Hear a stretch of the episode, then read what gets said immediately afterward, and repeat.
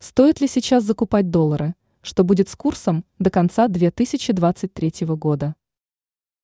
До конца года курс доллара к российскому рублю будет снижаться на фоне продажи валютной выручки экспортерами, полагает финансовый аналитик Владимир Чернов.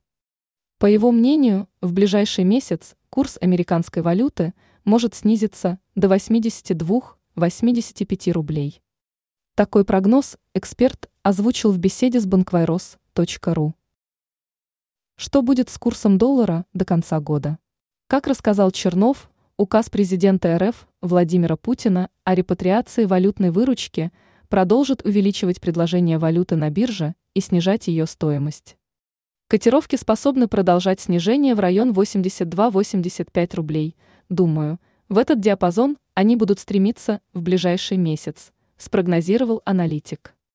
На вопрос, стоит ли сейчас закупать доллары, эксперт ответил отрицательно, посоветовав инвестировать в китайский юань или дирхам ОАЭ.